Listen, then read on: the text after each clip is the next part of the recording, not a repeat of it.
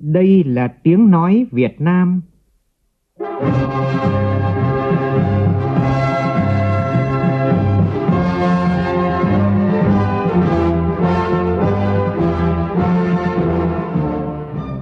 là tiếng nói Việt Nam, phát thanh từ Hà Nội, thủ đô nước Cộng hòa xã hội chủ nghĩa Việt Nam.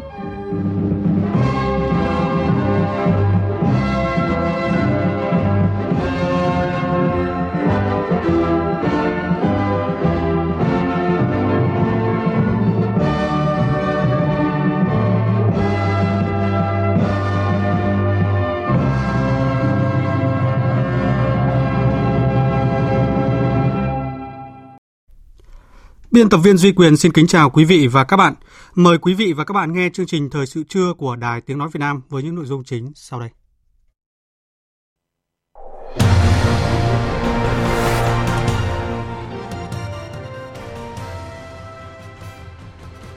Tại Hải Phòng, Thủ tướng Nguyễn Xuân Phúc dự lễ thông xe kỹ thuật dự án đầu tư xây dựng nút giao Nam Cầu Bính và dự lễ khởi công tuyến đường vào khu bảo tồn bãi cọc Cao Quỳ, xã Liên Khê, huyện Thủy Nguyên.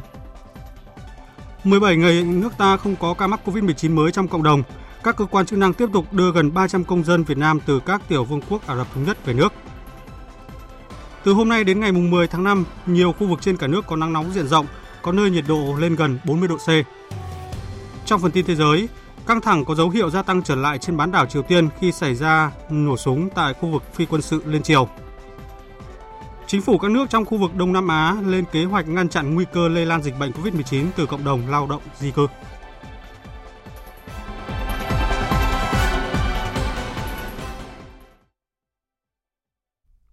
Bây giờ là tin chi tiết. Thưa Sáng nay tại thành phố Hải Phòng, Thủ tướng Nguyễn Xuân Phúc dự lễ thông xe kỹ thuật dự án đầu tư xây dựng nút giao cầu Nam Cầu Bính và dự lễ khởi công tuyến đường vào khu bảo tồn bãi cọc Cao Quỳ, xã Liên Khê, huyện Thủy Nguyên. Phóng viên Vũ Dũng phản ánh. Tại buổi lễ, lãnh đạo thành phố Hải Phòng cho biết đã giao huyện Thủy Nguyên triển khai xây dựng khu bảo tồn di tích bãi cọc Cao Quỳ có diện tích khoảng 30.700 m2 với nhiều hạng mục kiến trúc, trong đó có khu trưng bày và giới thiệu hiện vật khai quật tại chỗ, khu chuyên đề về diễn giải lịch sử. Thành phố cũng đã chỉ đạo xây dựng tuyến đường vào khu bãi cọc Cao Quỳ có chiều dài gần 3,5 km, nối quốc lộ 10 với khu bãi cọc Tổng kinh phí cả hai hạng mục này là trên 427 tỷ đồng, được đầu tư từ nguồn ngân sách thành phố và dự kiến hoàn thành sau 135 ngày. Phát biểu tại buổi lễ, Thủ tướng cho rằng quần thể di tích khảo cổ học cánh đồng cao quỳ cùng những di tích bãi cọc đời Trần đã phát hiện ở các khu vực lân cận thuộc các tỉnh Quảng Ninh, Hải Dương là nguồn tư liệu, sử liệu, vật chất vô giá, hiện vật thật độc đáo, bổ sung cho phần thiếu khuyết của sử liệu khi nghiên cứu về lịch sử chống ngoại xâm hào hùng của dân tộc. Những phát hiện này mở ra những hướng nghiên cứu mới, tổng thể hơn, toàn diện hơn và bao quát hơn về quy mô không gian và các địa điểm diễn ra trận chiến của quân và dân nhà Trần năm 1288 trên địa bàn Hải Phòng. Thủ tướng đánh giá cao các nhà khoa học, các nhà sử học đã có đóng góp quan trọng cho công trình có ý nghĩa lịch sử này. Với tư cách là đại biểu nhân dân thành phố, Thủ tướng và các đại biểu luôn lắng nghe và đã có ý kiến chỉ đạo đối với thành phố Hải Phòng nói riêng và công tác nghiên cứu lịch sử của nước ta nói chung. Thủ tướng Nguyễn Xuân Phúc nhấn mạnh. Việc bảo tồn, phát huy giá trị di, di chỉ khảo cổ cánh đồng cao quỳ sẽ góp phần củng cố và nâng cao giá trị di sản văn hóa trên địa bàn huyện Thủy Nguyên nói riêng và Hải Phòng nói chung, hình thành điểm du lịch văn hóa có sức hấp dẫn đối với du khách trong và ngoài nước. Nhiệm vụ này đòi hỏi một kế hoạch lâu dài cần được triển khai thực hiện cẩn trọng theo từng giai đoạn hướng tới mục tiêu bảo tồn nguyên trạng khu vực di tích, tuyên truyền về giá trị các mặt của di tích tới công chúng và xây dựng các công trình phát huy giá trị di tích. Đây là một nhiệm vụ rất quan trọng, không chỉ có ý nghĩa lịch sử mà còn có ý nghĩa giáo dục chính trị, tư tưởng, truyền thống to lớn cả trước mắt và lâu dài. Tôi cũng nhấn mạnh rằng dự án tuyến đường vào và khu bảo tồn bãi cọc Cao Quỳ, xã Liên Khê, huyện Thủy Nguyên không chỉ là một dự án xây dựng cơ bản đơn thuần mà, mà, mà là công trình văn hóa lịch sử nghệ thuật. Việc xây dựng các công trình là để làm nổi bật di sản. Do vậy, trong toàn bộ quá trình thi công, đòi hỏi các đơn vị phải tôn trọng, tuân thủ nghiêm túc các quy định về bảo tồn văn hóa, các nguyên tắc và giá trị, yếu tố gốc và tính nguyên bản của di chỉ. Thủ tướng yêu cầu lãnh đạo thành phố Hải Phòng, huyện Thủy Nguyên bám sát tiến độ để chỉ đạo giải quyết, tháo gỡ các khó khăn vướng mắc trong quá trình thực hiện dự án, đồng thời tin tưởng dự án sẽ hoàn thành đúng tiến độ, đảm bảo chất lượng, tính mỹ thuật và khoa học, xứng tầm với giá trị của di tích. Trước đó trong sáng nay, tại thành phố Hải Phòng, Thủ tướng Nguyễn Xuân Phúc đã dự lễ thông xe kỹ thuật dự án đầu tư xây dựng nút giao Nam Cầu Bính. Dự án được đầu tư từ nguồn ngân sách thành phố Hải Phòng, tổng vốn là 1.400 tỷ đồng. Đây là điểm giao giữa đường Nam Cầu Bính với đường Hồng Bàng, đường Bạch Đằng, đường Hùng Vương, đường Hà Nội. Theo quy hoạch hệ thống giao thông thành phố, thì đây là nút giao ngã 6 ở cửa ngõ vào trung tâm thành phố. Khi đi vào hoạt động sẽ góp phần cải thiện đáng kể giao thông thành phố. Sáng nay tại chùa Minh Đạo, thành phố Hồ Chí Minh, Ủy viên Bộ Chính trị, Phó Thủ tướng Thường trực Chính phủ Trương Hòa Bình đã đến thăm chúc mừng Hòa thượng Thích Thiện Nhơn, Chủ tịch Hội đồng trị sự Giáo hội Phật giáo Việt Nam nhân Đại lễ Phật đản Phật lịch 2564. Tin cho biết. Thay mặt lãnh đạo Đảng, Nhà nước, Phó Thủ tướng Thường trực Trương Hòa Bình bày tỏ cảm ơn tri ân với sự đóng góp của Phật giáo đã luôn đồng hành cùng dân tộc đất nước – Đặc biệt trong thời gian vừa qua, các tăng ni Phật tử đã tham gia tích cực ủng hộ, tham gia cùng chính phủ và nhân dân cả nước trong công tác phòng chống dịch COVID-19, góp phần đẩy lùi, ngăn chặn kịp thời sự lây lan của dịch bệnh, nhiệt tình đóng góp tài sản và lực lượng cùng các cấp chính quyền hỗ trợ kịp thời công tác phòng chống dịch và giúp đỡ những đối tượng xã hội gặp khó khăn do dịch. Phó Thủ tướng Trương Hòa Bình khẳng định Đảng, Nhà nước luôn tôn trọng quyền tự do tín ngưỡng tôn giáo của người dân, bảo đảm các hoạt động tôn giáo theo pháp luật, tạo điều kiện cho đồng bào có đạo và chức sắc các tôn giáo, trong đó có Phật giáo thực hiện tốt việc tu hành chân chính và làm tròn bổn phận với đất nước. Tiếp tục ủng hộ chính phủ triển khai hiệu quả chỉ thị 19 của Thủ tướng Chính phủ về các biện pháp phòng chống dịch COVID-19 trong giai đoạn bình thường mới, tích cực tham gia các hoạt động xã hội, làm việc thiện, xóa đói giảm nghèo, góp phần vào công cuộc xây dựng và bảo vệ Tổ quốc. Cảm ơn sự quan tâm của lãnh đạo Đảng, Nhà nước đã quan tâm tạo điều kiện cho Giáo hội Phật giáo Việt Nam, Tăng ni Phật tử Việt Nam trong và ngoài nước đồng hành và góp phần vào sự phát triển chung của đất nước. Hòa thượng, Chủ tịch Thích Thiện Nhơn khẳng định trong thời gian tới, Giáo hội Phật giáo Việt Nam sẽ tiếp tục phát huy truyền thống yêu nước, gắn bó cùng dân tộc, giáo hội sẽ tiếp tục hướng dẫn tăng ni Phật tử thực hiện các hoạt động Phật sự, tuân thủ quy định chỉ thị 19 của Thủ tướng Chính phủ về các biện pháp phòng chống dịch COVID-19 trong giai đoạn bình thường mới, đảm bảo không để dịch lây lan, bùng phát trong xã hội, đảm bảo cuộc sống an lành, hạnh phúc của nhân dân cả nước.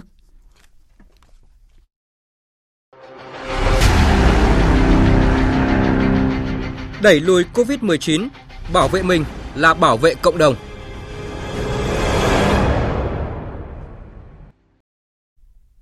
Xin chuyển sang thông tin về dịch bệnh COVID-19. 17 ngày qua, Việt Nam không có ca mắc COVID-19 mới trong cộng đồng. Thông tin từ Ban Chỉ đạo Quốc gia phòng chống dịch COVID-19 cho biết, hiện nay thì còn 51 bệnh nhân mắc COVID-19 đang được điều trị theo dõi sức khỏe tại 8 cơ sở khám chữa bệnh trên cả nước. Đa số các bệnh nhân có sức khỏe ổn định. Trong số 51 bệnh nhân đang điều trị tại các cơ sở khám chữa bệnh thì đã có 12 bệnh nhân có kết quả xét nghiệm âm tính lần 1 và 9 bệnh nhân có kết quả âm tính lần 2 trở lên với virus SARS-CoV-2. Thưa quý vị, sáng nay thì chuyến bay của hãng hàng không Vietnam Airlines bay từ sân bay Dubai đáp xuống cảng hàng không quốc tế Cần Thơ, đưa 297 công dân Việt Nam từ các tiểu vương quốc Ả Rập Thống Nhất về nước. Sau khi nhập cảnh kiểm tra y tế thì tất cả các công dân trên chuyến bay này được đưa về khu cách ly tập trung tại tỉnh Bạc Liêu. Theo Sở Lao động Thương binh và Xã hội thành phố Hồ Chí Minh, Đến chiều qua thì nhiều địa phương trên địa bàn thành phố đã tiến hành chi trả hỗ trợ cho người dân gặp khó khăn do đại dịch COVID-19 theo nghị quyết số 42 của chính phủ. Tại nhiều xã phường dù đang trong kỳ nghỉ lễ, song vẫn tiến hành chi trả tiền hỗ trợ kịp thời cho các nhóm gia đình chính sách, người có công, người hưởng bảo trợ xã hội, người nghèo, cận nghèo gặp khó khăn. Tin cụ thể như sau. Ủy ban nhân dân thành phố Hồ Chí Minh chấp thuận bổ sung dự toán năm 2020 cho Ủy ban nhân dân 23 quận huyện với tổng số tiền là hơn 330 tỷ đồng từ nguồn cải cách tiền lương ngân sách thành phố để hỗ trợ các đối tượng gặp khó khăn do đại dịch COVID-19. Trong đó thì có hơn 34.100 người có công dự kiến được hỗ trợ trên 51 tỷ đồng và hơn 125.000 hộ nghèo, hộ cận nghèo sẽ được hỗ trợ hơn 94 tỷ đồng và hơn 124.000 đối tượng bảo trợ xã hội sẽ nhận gần 187 tỷ đồng.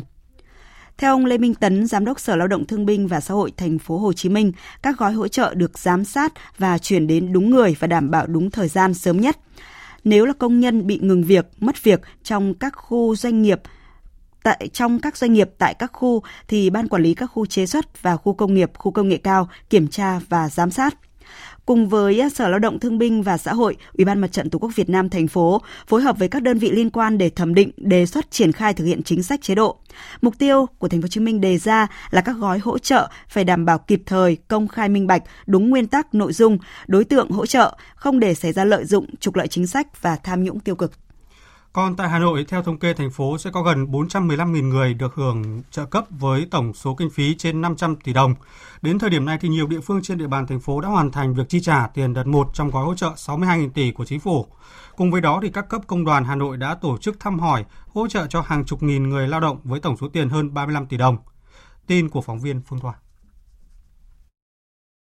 Phát huy vai trò là tổ chức đại diện cho người lao động, bên cạnh các hoạt động bảo vệ quyền lợi ích chính đáng cho người lao động, Đẩy mạnh hoạt động thi đua lao động sản xuất, công đoàn cấp trên cơ sở đã phối hợp với chủ sử dụng lao động và vận động các nguồn lực chăm lo, hỗ trợ cho người lao động bị ảnh hưởng do dịch COVID-19 gây ra. Ông Tạ Văn Dưỡng, trưởng ban chính sách pháp luật Liên đoàn Lao động thành phố Hà Nội cho biết, các cấp công đoàn Hà Nội đã hỗ trợ cho hàng chục nghìn người lao động với tổng số tiền hơn 35 tỷ đồng. Tổ chức công đoàn xác định là phải đồng hành cùng doanh nghiệp, sớm duy trì ổn định để cho doanh nghiệp tiếp tục hoạt động, để người lao động ổn định việc làm, ổn định thu nhập làm sao duy trì được và khôi phục lại cái sản xuất sau cuộc dịch bệnh. Chúng tôi cũng vận động công nhân lao động chia sẻ những khó khăn, chia sẻ với doanh nghiệp trong cái thời thời điểm khó khăn này. Thưa quý vị, Cùng với nhiều địa phương khác thì tỉnh Vĩnh Long có nhiều đối tượng bị ảnh hưởng đến đời sống kinh tế, đặc biệt là những hộ nghèo, hộ cận nghèo và những người có thu nhập thấp. Nhằm đảm bảo đời sống của người dân, các cấp các ngành, mặt trận và đoàn thể trong tỉnh Vĩnh Long đã triển khai nhiều biện pháp để giúp người nghèo, hộ cận nghèo vượt qua giai đoạn khó khăn do dịch bệnh COVID-19 tác động. Phóng viên Tranh Tuy phản ánh. Theo thống kê, tỉnh Vĩnh Long có khoảng 96.000 người đủ điều kiện được Ủy ban Nhân dân tỉnh hỗ trợ khó khăn vào thời điểm này. Trong đó khoảng 20.000 đối tượng bảo trợ xã hội đang hưởng chính sách trợ cấp xã hội hàng tháng, hơn 5.000 hộ nghèo và hơn 11.700 hộ cận nghèo với tổng kinh phí ước tính khoảng 106 tỷ đồng. Hiện nay, tỉnh Vĩnh Long đang lập danh sách cụ thể từng đối tượng để triển khai sớm chính sách này.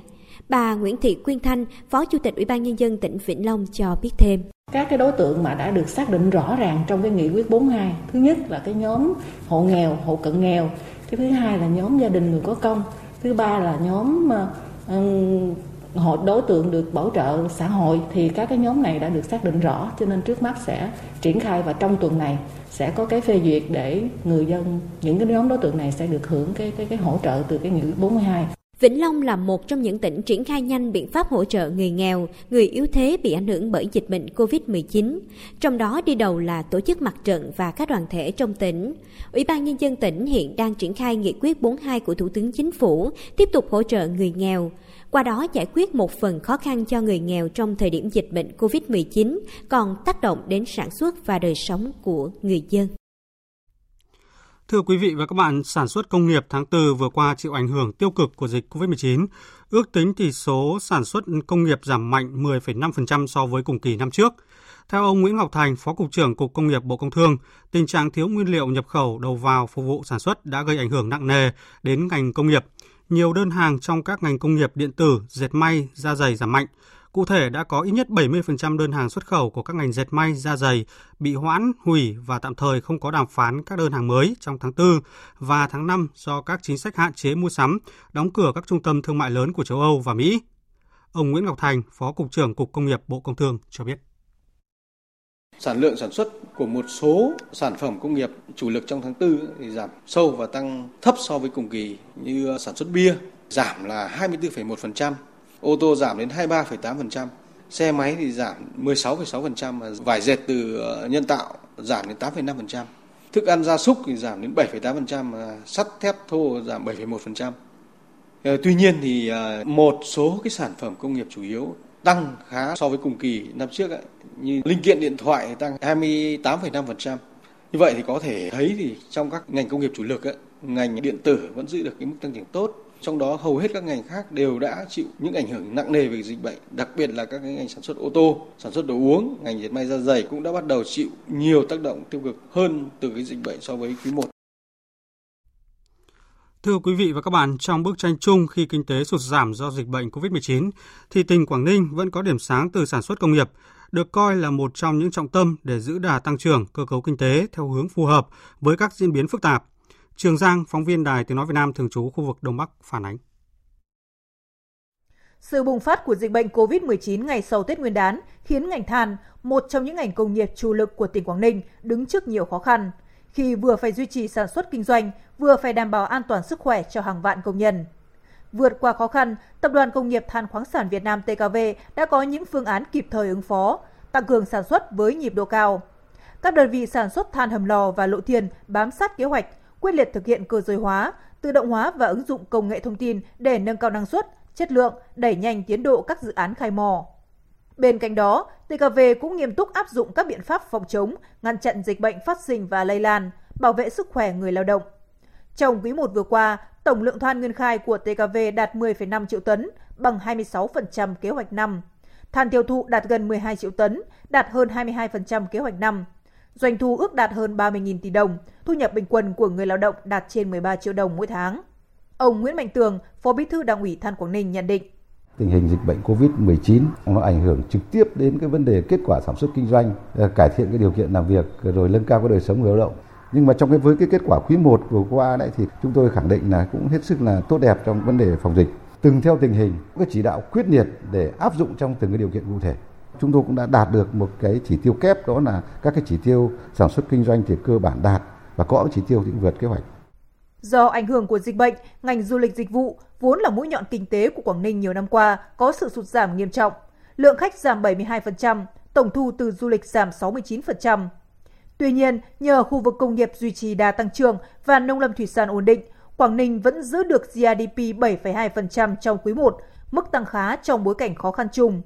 Trong hoàn cảnh dịch bệnh vẫn còn diễn biến phức tạp, quý 2 và cả năm 2020, Quảng Ninh xác định công nghiệp, xây dựng vẫn sẽ giữ vai trò trọng yếu để bù đắp cho du lịch và dịch vụ. Không chỉ công nghiệp than, Quảng Ninh cũng xác định thúc đẩy tiến độ đầu tư và mở rộng các dự án sản xuất động lực, sớm đi vào hoạt động một số nhà máy công nghiệp chế biến chế tạo, tạo điều kiện thuận lợi xuất khẩu hàng hóa. Chủ tịch Ủy ban Nhân dân tỉnh Quảng Ninh, ông Nguyễn Văn Thắng nhấn mạnh giải pháp tập trung cho đầu tư công, thúc đẩy các dự án ngoài ngân sách, hỗ trợ tối đa các dự án có thể hoàn thiện thủ tục và khởi công ngay trong năm 2020. Tinh thần là chúng ta phải tạo điều kiện tối đa để các doanh nghiệp có cái điều kiện thuận lợi nhất trong triển khai cái sản xuất kinh doanh của mình và thông qua đó thực hiện nghĩa vụ với ngân sách nhà nước, tất cả các sở ngành các địa phương. Cán bộ công chức viên chức nâng cao cái tinh thần trách nhiệm đạo đức công vụ, tiếp nhận những đề nghị những cái nội dung mà địa phương cần hỗ trợ thì chúng ta cần phải làm ngay, làm nhanh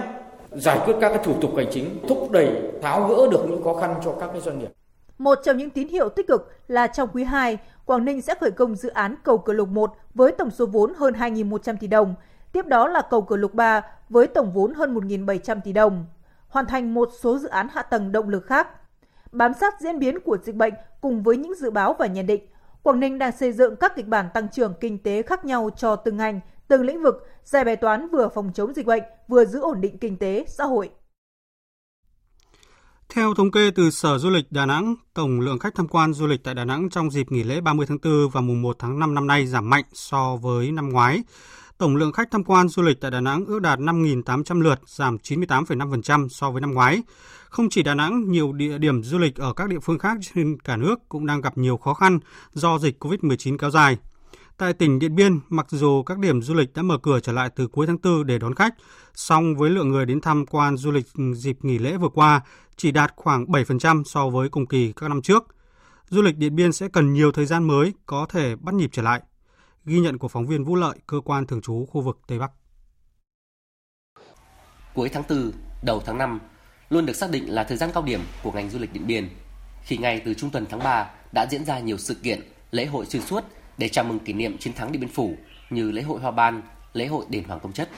Tuy nhiên, trong đợt nghỉ lễ dài 30 tháng 4 và mùng 1 tháng 5 năm nay, theo thống kê của Ban Quản lý Di tích tỉnh Điện Biên và Bảo tàng Chiến thắng lịch sử Điện Biên Phủ, lượng khách đến với Điện Biên giảm mạnh với gần 2.500 lượt du khách. chủ yếu là khách nội địa, tương đương chỉ khoảng 7% so với cùng kỳ các năm. Ông Nguyễn Anh Đạo, Giám đốc Ban Quản lý Di tích tỉnh Điện Biên cho biết, trước mắt đã có thể nhìn thấy những tín hiệu vui, tích cực cho việc vực dậy lại ngành du lịch được coi là kinh tế mũi nhọn của địa phương. Tuy nhiên, cùng với nhiều địa phương khác trong cả nước, du lịch lịch sử nói riêng và du lịch của Điện Biên nói chung sẽ cần nhiều tháng mới có thể bắt nhịp được trở lại như trước. Đây cũng là khoảng thời gian để các đơn vị quản lý làm mới hình ảnh, chỉnh trang cơ sở vật chất và tập trung vào việc đào tạo đội ngũ nhân viên một cách chuyên nghiệp hơn. Theo dự kiến của chúng tôi sẽ phải mất một đến vài tháng. Nó phải rất cần cái lượng khách và ờ, trên toàn quốc đến với Điện Biên. Trong à, thời gian tới thì sẽ tiếp tục tập trung chỉnh trang cơ sở vật chất để đảm bảo các cái điều kiện đón du khách tốt nhất. Cái thứ hai là cũng xây dựng kế hoạch tập huấn các lực lượng thuyết minh viên để nó đảm bảo trong công tác hoạt động của di tích phục vụ khách tham quan du lịch đến với Điện Biên.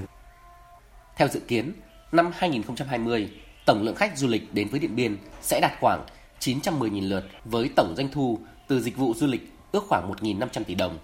Tuy nhiên, thống kê trong quý 1 vừa qua, tổng lượng khách mới chỉ đạt 9,6% kế hoạch năm, tổng thu ước mới đạt khoảng 137 tỷ đồng, giảm gần 4 lần so với cùng kỳ năm trước.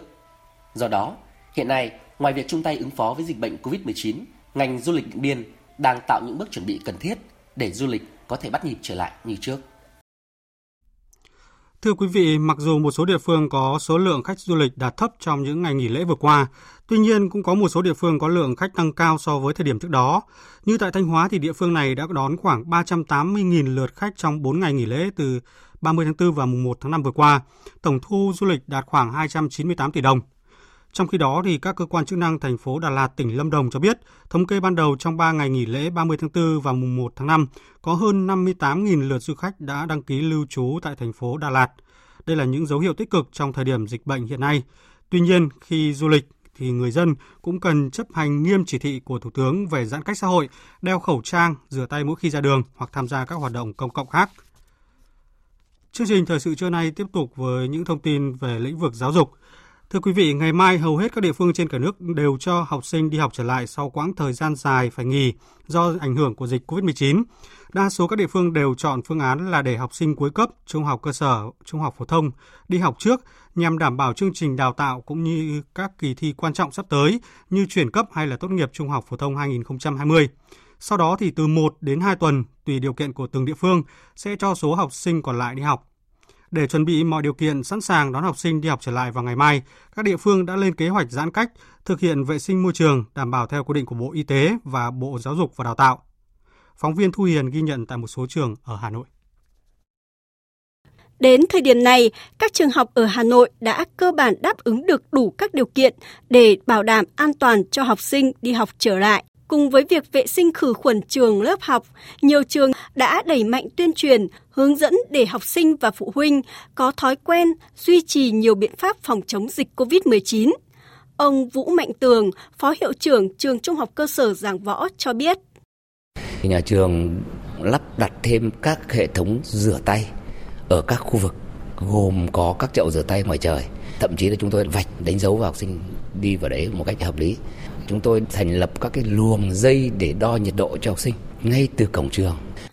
Bà Nguyễn Thị Minh Ngọc, hiệu trưởng trường Trung học cơ sở Định Công, quận Hoàng Mai, Hà Nội cho biết, nhà trường đã chuẩn bị sẵn sàng phương án cách ly tạm thời tại phòng y tế để nếu phát hiện học sinh có biểu hiện lâm sàng về dịch tễ sẽ phối hợp kịp thời với cơ quan chức năng để xử lý.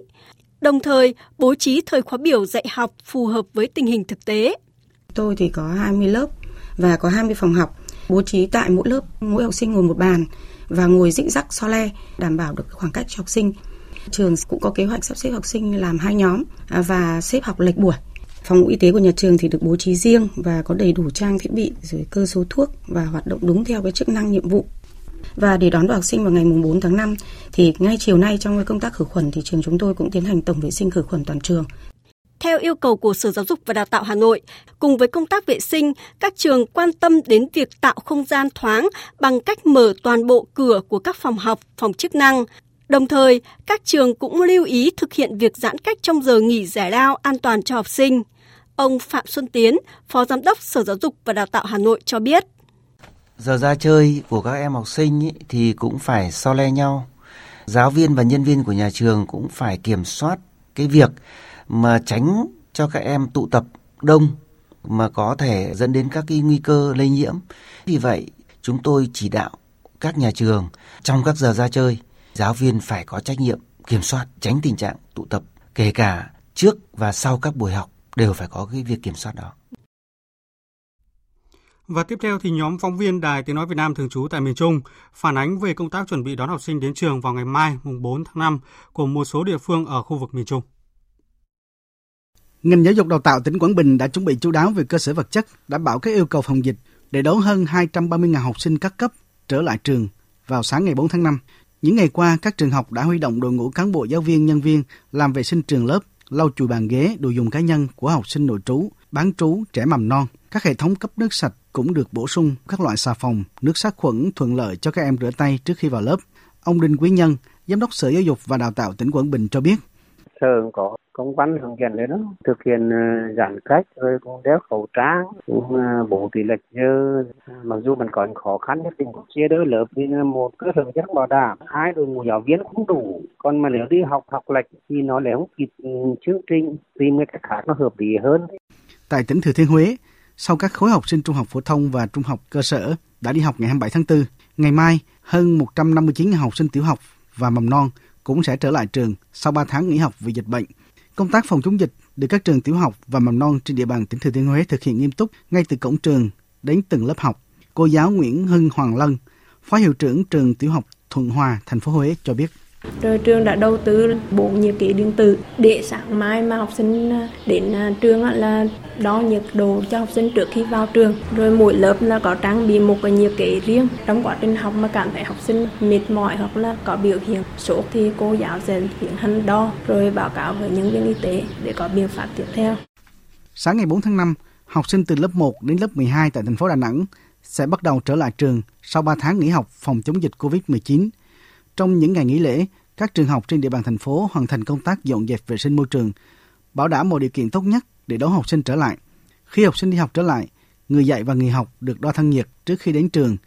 Nếu có biểu hiện sốt ho khó thở thì phải nghỉ ở nhà, thông tin ngay cho nhà trường, đồng thời đến cơ sở y tế để được khám tư vấn điều trị, thực hiện nghiêm việc đeo khẩu trang trên đường đến trường. Bà Lê Thị Bích Thuận, Giám đốc Sở Giáo dục và Đào tạo thành phố Đà Nẵng cho biết cũng đã trao đổi với các phòng giáo dục đào tạo cũng như các trường là sau khi các em học sinh đi lại học lại thì sẽ rà soát hết sức cụ thể cái mức độ ví dụ như 50% các em tiếp cận được kiến thức rồi thì sẽ bố trí học 50% còn lại thì phải bổ trợ tiếp tục bổ trợ kiến thức cho các em học sinh Đến thời điểm này, tất cả các cơ sở giáo dục đào tạo ở tỉnh Quảng Ngãi đã sẵn sàng đón học sinh, sinh viên trở lại lớp vào ngày mai. Gần 800 trường học, cơ sở giáo dục ở các địa phương đã hoàn thành việc tiêu độc khử trùng, vệ sinh lớp học. Các trường chủ động điều chỉnh nội dung dạy học, chia buổi, bố trí chỗ ngồi, đảm bảo khoảng cách phù hợp với điều kiện thực tế của từng trường. Ủy ban nhân dân tỉnh Quảng Ngãi thống nhất bàn giao khu cách ly tập trung ký túc xá Đại học Phạm Văn Đồng để nhà trường chuẩn bị đón sinh viên đi học trở lại. Ông Đỗ Văn Phu, Giám đốc Sở Giáo dục và Đào tạo tỉnh Quảng Ngãi cho biết. Ngành phối hợp với Sở Y tế phun thuốc khử trùng các cơ sở giáo dục trước khi các cháu đi học trở lại. Hướng dẫn cho các cơ sở giáo dục vệ sinh trường lớp, hướng dẫn học sinh tự bảo vệ trong quá trình học tập cũng như ngoài cộng đồng. Sau hơn 3 tháng học sinh nghỉ học ở nhà để phòng chống dịch, ngày mai học sinh từ bậc tiểu học trở lên của tỉnh Khánh Hòa sẽ trở lại trường. Thưa quý vị và các bạn, như vậy là từ ngày mai thì hầu hết các tỉnh, thành phố trên cả nước sẽ cho học sinh một số cấp đi học trở lại. Và phần tiếp theo của chương trình Thời sự trưa nay, chúng tôi chuyển đến quý vị và các bạn câu chuyện về hai anh em người Mông đã biết khắc phục mọi khó khăn trong mùa dịch để học cái chữ. Cũng như nhiều trường khác tại Yên Bái, trong thời điểm diễn biến phức tạp của dịch bệnh, trường tiểu học Trần Phú, thị trấn Yên Thế, huyện Lục Yên phải ngừng đón học sinh đến lớp.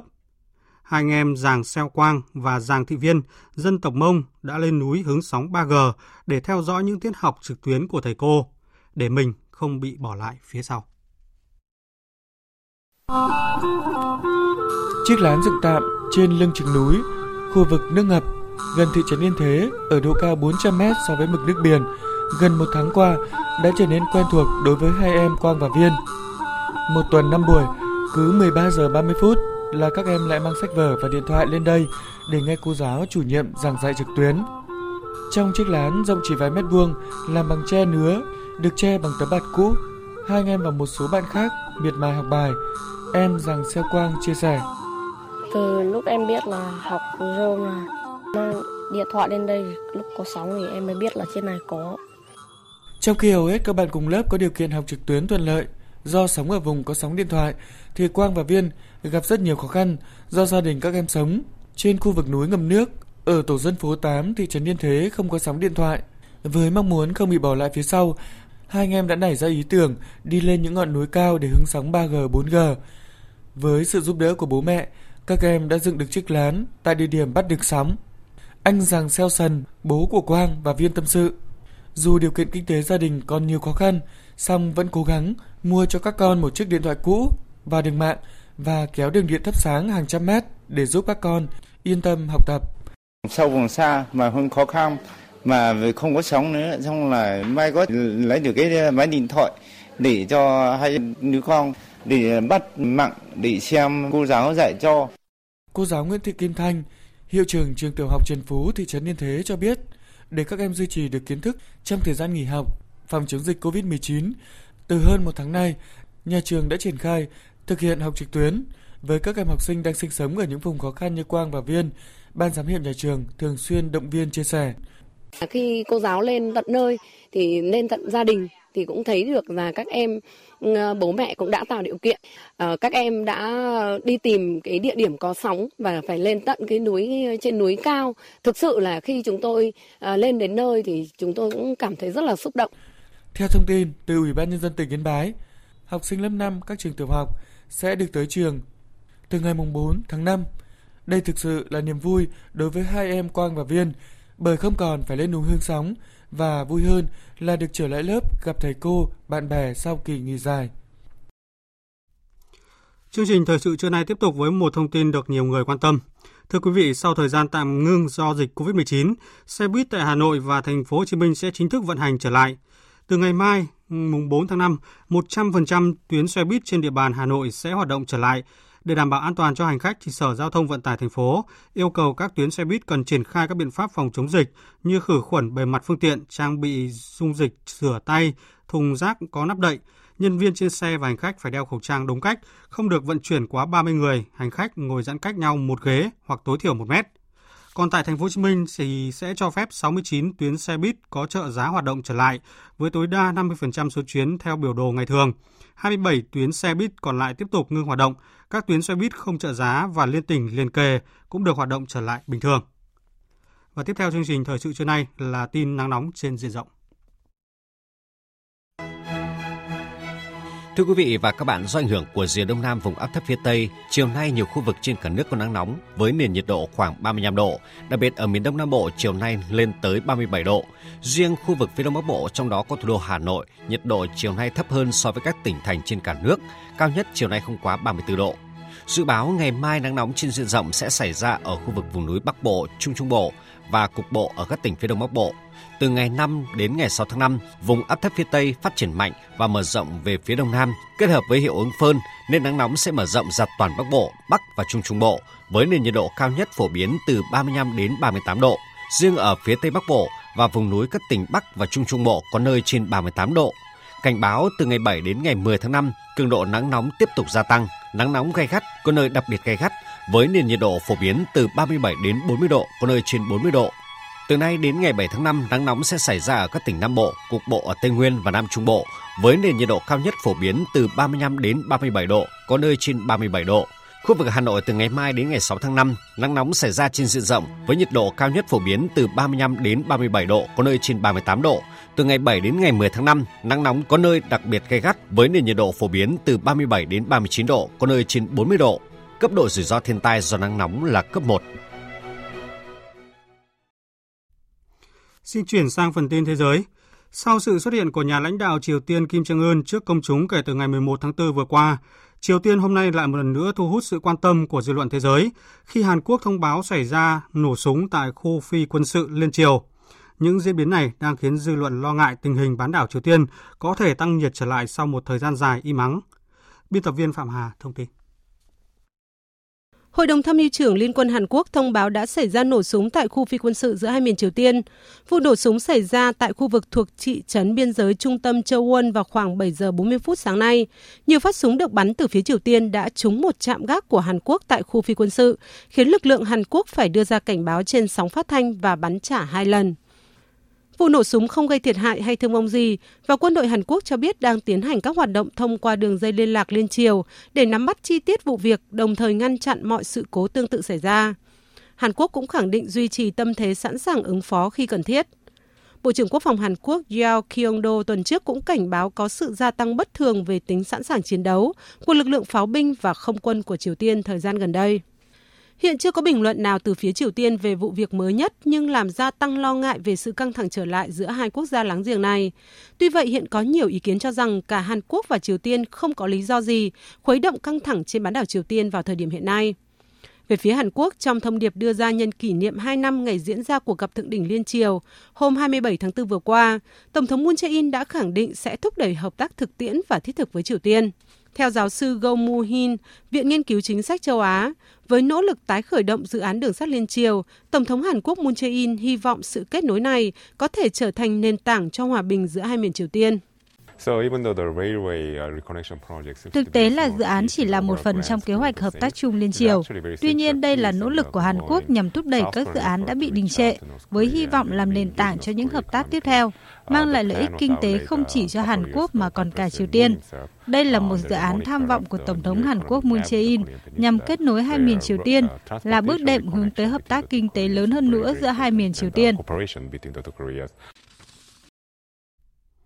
Trên thế giới, dịch COVID-19 vẫn diễn biến phức tạp. Tính đến hết ngày hôm qua thì toàn cầu đã có hơn 3 triệu 426 nghìn người mắc COVID-19 và gần 240.500 người đã tử vong. Mỹ vẫn là quốc gia có số ca mắc và tử vong vì COVID-19 cao nhất thế giới.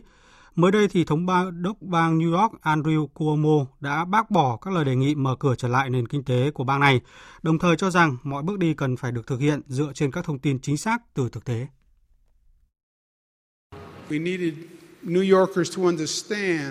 Chúng tôi cần người dân New York hiểu mức độ nguy hiểm của dịch bệnh. Khi chúng tôi yêu cầu người dân ở nhà, mọi người hãy hiểu rằng họ thực sự nên ở nhà.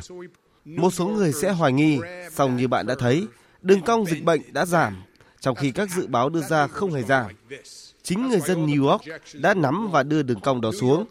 Họ đã làm thay đổi đường cong vì họ ở nhà và họ đeo khẩu trang because they stayed at home, they closed, they wore masks, etc.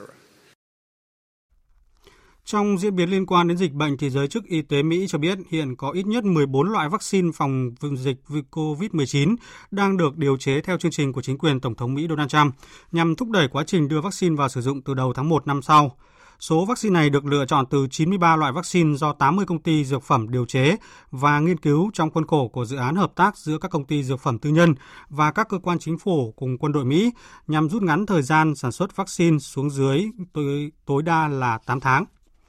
Thưa quý vị, mặc dù tình hình dịch bệnh đã có diễn biến tích cực, nhưng nước Pháp vẫn trong tình trạng y tế đặc biệt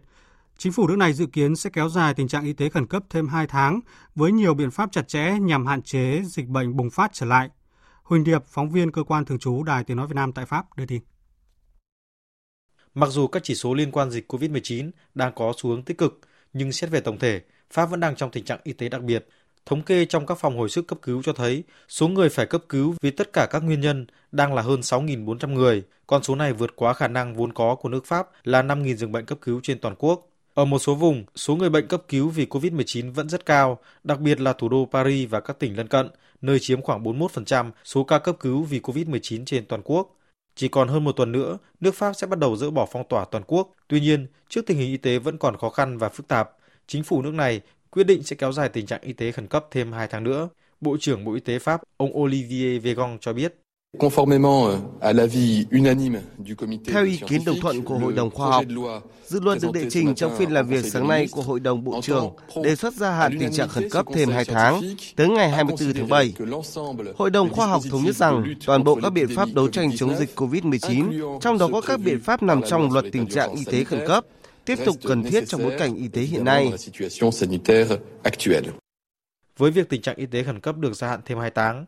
nước Pháp sẽ áp dụng nhiều biện pháp đấu tranh chống dịch COVID-19 dựa trên phương châm được Tổng thống Pháp đưa ra là bảo vệ, xét nghiệm và cách ly.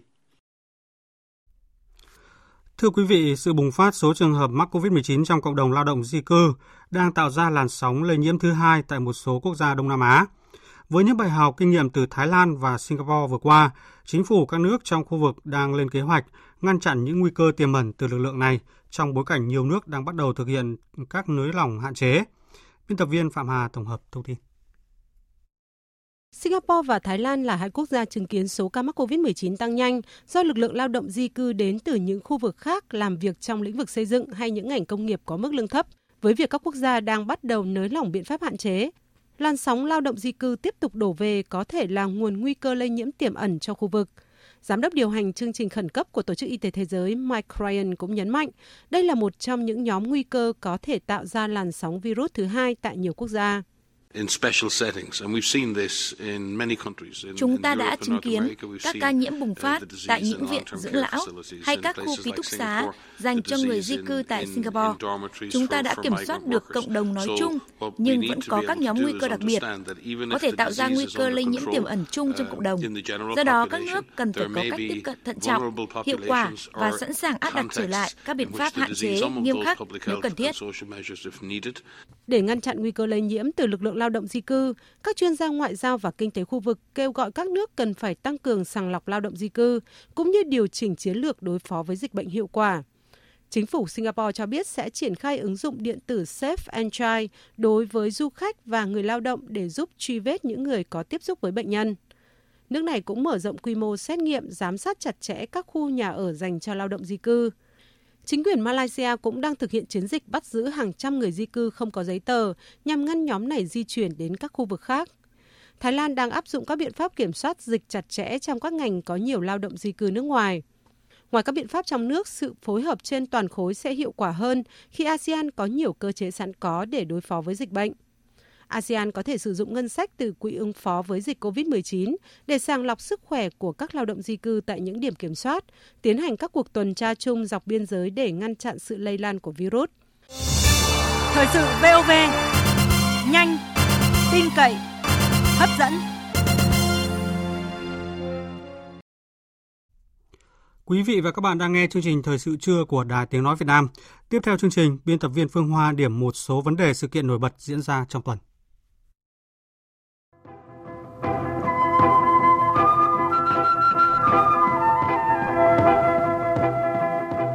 Thưa quý vị, thưa các bạn, trong tuần diễn biến đại dịch COVID-19 vẫn là tâm điểm của dư luận toàn thế giới. Trong khi một số nước tuyên bố đang dần chiến thắng đại dịch hay đã qua đỉnh dịch, bắt đầu nới lỏng giãn cách xã hội thì một số nước và khu vực vẫn tiếp tục phải đối diện với các diễn biến nghiêm trọng. Tính đến trưa nay theo giờ Việt Nam, thế giới đã ghi nhận tổng cộng gần 3 triệu 500 nghìn ca nhiễm COVID-19, trong đó có gần 245 nghìn ca tử vong. Trong đó, tình hình dịch bệnh tại Mỹ vẫn diễn biến phức tạp với gần 1 triệu 170 nghìn ca nhiễm, hơn 67 nghìn ca tử vong. Xếp sau Mỹ lần lượt là Tây Ban Nha, Italia, Anh và Pháp. Tại một số bang của nước Mỹ, khi tình hình dịch bệnh bắt đầu giảm nhiệt, chính quyền địa phương đã lên kế hoạch nới lỏng các hạn chế và mở cửa lại các doanh nghiệp.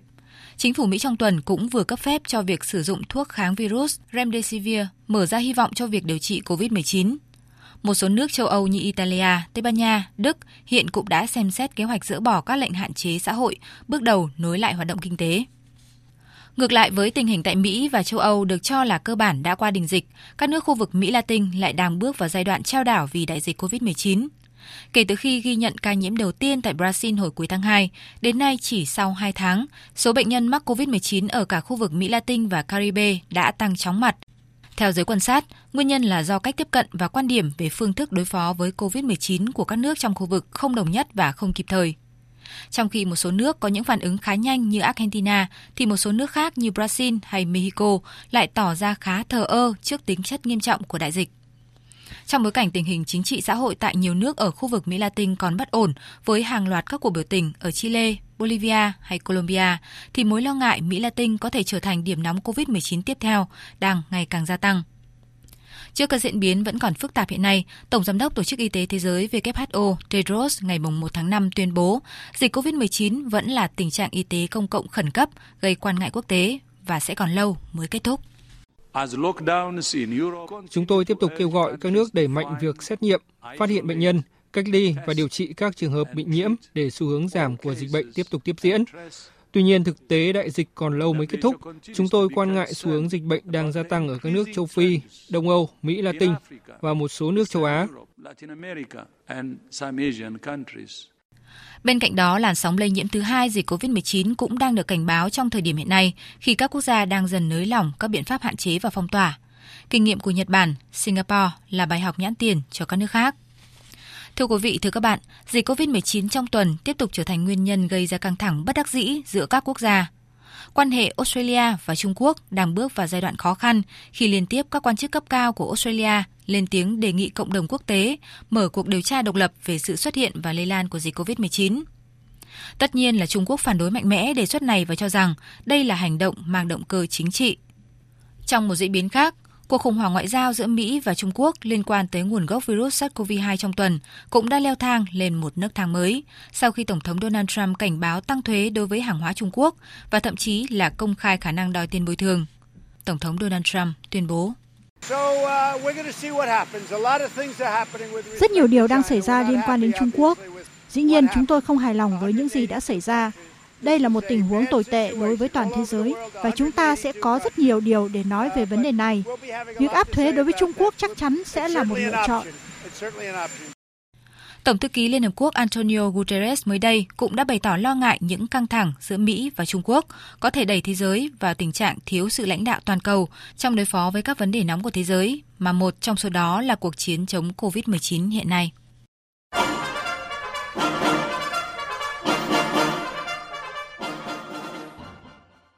Đến với các nội dung đáng chú ý khác, thưa quý vị, truyền thông Triều Tiên ngày 2 tháng 5 đã đưa tin về hoạt động đầu tiên xuất hiện trước công chúng của nhà lãnh đạo Kim Jong Un sau 20 ngày kể từ lần cuối cùng ông xuất hiện tại một cuộc họp của Bộ Chính trị, xóa tan những đồn đoán về tình hình sức khỏe thời gian qua.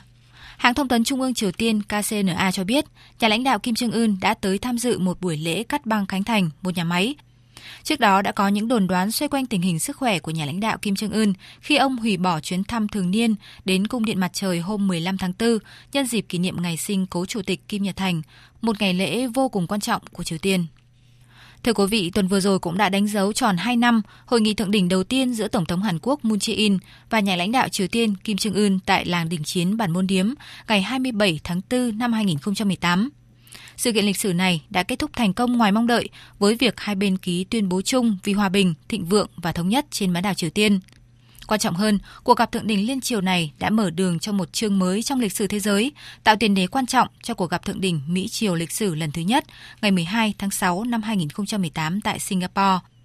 Tuy nhiên, tới thời điểm hiện nay, tiến trình phi hạt nhân hóa trên bán đảo Triều Tiên dường như vẫn dậm chân tại chỗ, trong khi quan hệ liên triều chủ yếu chỉ cải thiện trên giấy tờ, chứ chưa có bước tiến thực chất. Trước tình hình này, trong bài phát biểu ngày 27 tháng 4 vừa qua, Tổng thống Hàn Quốc Moon Jae-in tuyên bố chính phủ của ông sẽ thúc đẩy hợp tác một cách thực tiễn và thiết thực với Triều Tiên nhằm hiện thực hóa tuyên bố chung giữa hai miền. Mặc dù phát biểu quyết tâm như vậy nhưng rõ ràng có thể thấy lộ trình này sẽ còn phụ thuộc nhiều vào lòng tin, tầm nhìn và sự quyết tâm hành động của cả giới lãnh đạo Hàn Quốc và Triều Tiên, cũng như vai trò của các bên liên quan, đặc biệt là Mỹ và Trung Quốc. Thưa quý vị, thưa các bạn, cuộc tuần hành hàng năm nhân ngày quốc tế lao động mùng 1 tháng 5 thường thu hút hàng triệu người trên khắp thế giới tham gia. Năm nay, trong bối cảnh đại dịch COVID-19 đang hoành hành, ngày đoàn kết quốc tế của người lao động càng mang ý nghĩa to lớn hơn bởi dịch bệnh đã đẩy nền kinh tế toàn cầu bên bờ vực lao đao, khiến hàng triệu người bị mất việc.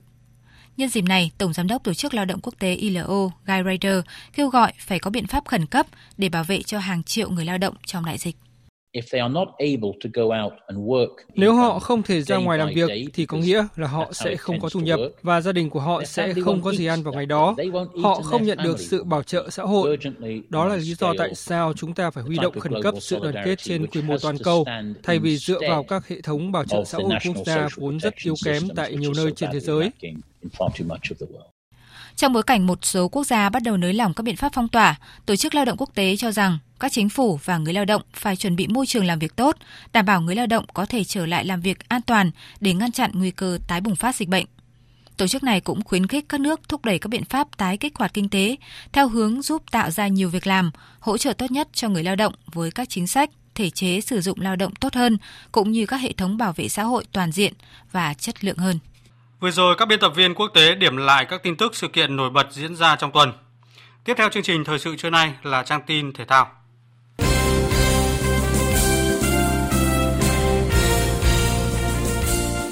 Các giải đấu bóng đá chuyên nghiệp vẫn chưa chắc chắn được khởi tranh vào cuối tháng 5. Đây là chia sẻ của Tổng thư ký VFF Lê Hoài Anh khi tiếp xúc với truyền thông. Theo ông Lê Hoài Anh, các phương án đưa giải vô địch quốc gia trở lại vào cuối tháng 5 mới chỉ là những phương án được VPF đặt ra. Mọi chuyện sẽ chỉ trở nên rõ ràng khi có thông báo tiếp theo từ các cơ quan có thẩm quyền. Hiện tại các đội bóng tham dự V-League đều đã tập luyện trở lại. Câu lạc bộ Than Quảng Ninh là đội bóng hội quân muộn nhất sau quãng nghỉ vì dịch bệnh. Huấn luyện viên Phan Thanh Hùng cho biết, thời gian qua vì một số lý do riêng, chúng tôi chưa thể tập trung trở lại từ suốt quãng nghỉ vừa rồi. Chúng tôi đã báo cáo lãnh đạo tại địa phương và nhận được sự hỗ trợ để đội sớm trở lại tập luyện. Các cầu thủ ở địa phương khác sẽ di chuyển đến Hà Nội, sau đó xe của đội trở thẳng về Cẩm Phả chứ không sử dụng phương tiện di chuyển cá nhân như thông thường. Tính đến nay, đội bóng đất mỏ đã nghỉ tập luyện suốt một tháng rưỡi vừa qua. Việc nghỉ tập quá lâu đặt ra câu hỏi về thể lực của các cầu thủ. Đây cũng chính là điều khiến huấn luyện viên Phan Thanh Hùng lo lắng nhất. Ông cho biết, sức bền, thể lực của các cầu thủ khó đảm bảo khi hội quân muộn. Dù tự tập luyện tại nhà, song như vậy cũng sẽ khó đảm bảo hiệu quả. Mấy ngày tới, ban huấn luyện sẽ chú trọng nâng cao thể lực cho các cầu thủ. Năm nay, Than Quảng Ninh phải thi đấu tại AFC Cup nên điều này càng khiến cho ban huấn luyện lo lắng hơn.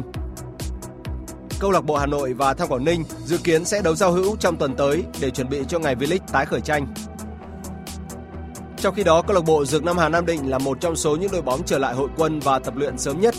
Điều đáng mừng cho ban huấn luyện là các cầu thủ vẫn nghiêm túc thực hiện giáo án tập luyện tại nhà nên vấn đề thể lực vẫn đảm bảo, dù cảm giác bóng và trạng thái thi đấu cần thêm thời gian để điều chỉnh. Trợ lý huấn luyện viên Phạm Hồng Phú cho biết sau cái, cái quãng thời gian mà uh, được cái bị cách ly thì quay trở lại thì chúng tôi đã có hơn 2 tuần tập luyện thì chúng tôi nghĩ là đến thời điểm này chúng tôi đã đạt được khoảng 7-80% cái cái phong độ. Để chuẩn bị cho các trận đấu cúp quốc gia và V-League, Dương Nam Hà Nam Định vừa có trận đấu giao hữu với câu lạc bộ Phố Hiến và giành chiến thắng. Tuy nhiên, ban huấn luyện đội bóng đều thống nhất quan điểm cho rằng một trận đấu giao hữu là chưa đủ đối với các cầu thủ chuyên nghiệp vốn vừa nghỉ thi đấu hoàn toàn hơn một tháng Ngoài việc củng cố thêm về vấn đề thể lực và cũng như về chuyên môn thì chúng tôi cũng cần có những cái đối tượng để thi đấu cọ sát. Nhưng mà tôi nghĩ vào thời điểm này cũng chắc là cũng hơi khó vì hầu như là các đội cũng mới tập trung trở lại. Hiện tại, Dược Nam Hà Nam Định không có cầu thủ nào bị chấn thương nghiêm trọng. Trung vệ Lâm Anh Quang dù vẫn còn phải băng bó tay nhưng có thể tham gia tập luyện cùng đội bóng. Xạ thủ Hoàng Xuân Vinh sẽ không tham dự SEA Games 31 tại Việt Nam thay vào đó hoàn toàn chuyên tâm vào việc tập luyện và thi đấu giành vé dự Olympic Tokyo. Theo huấn luyện viên đội tuyển bắn súng Việt Nam, đồng thời là phó chủ tịch kiêm tổng thư ký Liên đoàn bắn súng Việt Nam Nguyễn Thị Nhung, việc một xạ thủ kỳ cựu nghỉ thi đấu ở sân chơi khu vực là chuyện bình thường. Bởi sau Hoàng Xuân Vinh có nhiều vận động viên trẻ đang rất tiến bộ, cần được trao cơ hội thể hiện. Bà Nguyễn Thị Nhung cho biết. Khi các bạn có tuổi trẻ thì các bạn sẽ có được cái à, cái sức bật lớn hơn cái thế hệ các đàn anh nếu như chúng ta muốn có được những vận động viên đỉnh cao thế giới thì chúng ta phải có được một cái dàn lực lượng vận động viên rất là trẻ. Ở các câu lạc bộ đội tuyển chúng tôi chỉ là nơi uh, tuyển chọn tất cả các vận động viên giỏi nhất ở các câu lạc bộ để lên đây tập luyện. Để lấy lại vị thế vốn có của mình, đội tuyển bắn súng Việt Nam buộc phải trẻ hóa lực lượng và tính tới mục tiêu lâu dài. Trong cái điều kiện hiện nay khi mà chúng ta phải đãi cát tìm vàng nghĩa là những vận động viên gọi là mang tính chất là cơ bản nhất thì cũng rất là ít Trước đây thì mỗi một à, địa phương chúng tôi có thể tuyển chọn từ 10 đến 15 vận động viên luôn luôn trong trạng thái sẵn sàng là những vận động viên giỏi. Thì đến bây giờ thì gần như chỉ còn khoảng từ 1 đến 2 vận động viên. Tôi nghĩ rằng là chúng ta phải chờ đợi khoảng từ 6 đến 8 năm nữa cho một cái kỳ Olympic tiếp theo. Còn nếu như các bạn đòi hỏi là chúng ta bắt buộc bắn súng phải có thành tích ngay, thì tôi nghĩ rằng là chúng ta phải, vẫn phải phụ thuộc vào một cái lứa vận động viên cũ từ trước đến nay đã từng có kinh nghiệm rồi tập luyện cỡ độ khoảng từ 10 đến 12 năm thì chúng ta mới có thể là có thành tích được. Hiện tại, xạ thủ Hoàng Xuân Vinh đã trở lại tập luyện. Một xạ thủ kỳ cựu khác là Trần Quốc Cường cũng chưa chắc nằm trong danh sách dự SEA Games diễn ra ở Việt Nam. Bà Nguyễn Thị Nhung cho rằng việc dựa quá nhiều vào những xạ thủ kỳ cựu như Hoàng Xuân Vinh hay Trần Quốc Cường đã khiến thành tích của bắn súng Việt Nam sụt giảm ở những năm gần đây.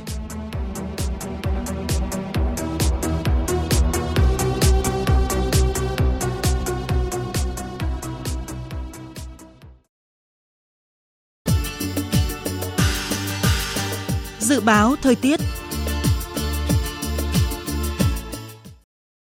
Phía Tây Bắc Bộ có mây chiều nắng, có nơi nắng nóng, chiều tối và đêm có mưa rào và rông vài nơi, gió nhẹ. Trong cơn rông có khả năng xảy ra lốc xét, mưa đá và gió giật mạnh, nhiệt độ từ 22 đến 35 độ. Phía Đông Bắc Bộ có mây chiều nắng, chiều tối và đêm có mưa rào và rông vài nơi, gió Đông Nam cấp 2, cấp 3. Trong cơn rông có khả năng xảy ra lốc xét, mưa đá và gió giật mạnh, nhiệt độ từ 23 đến 33 độ.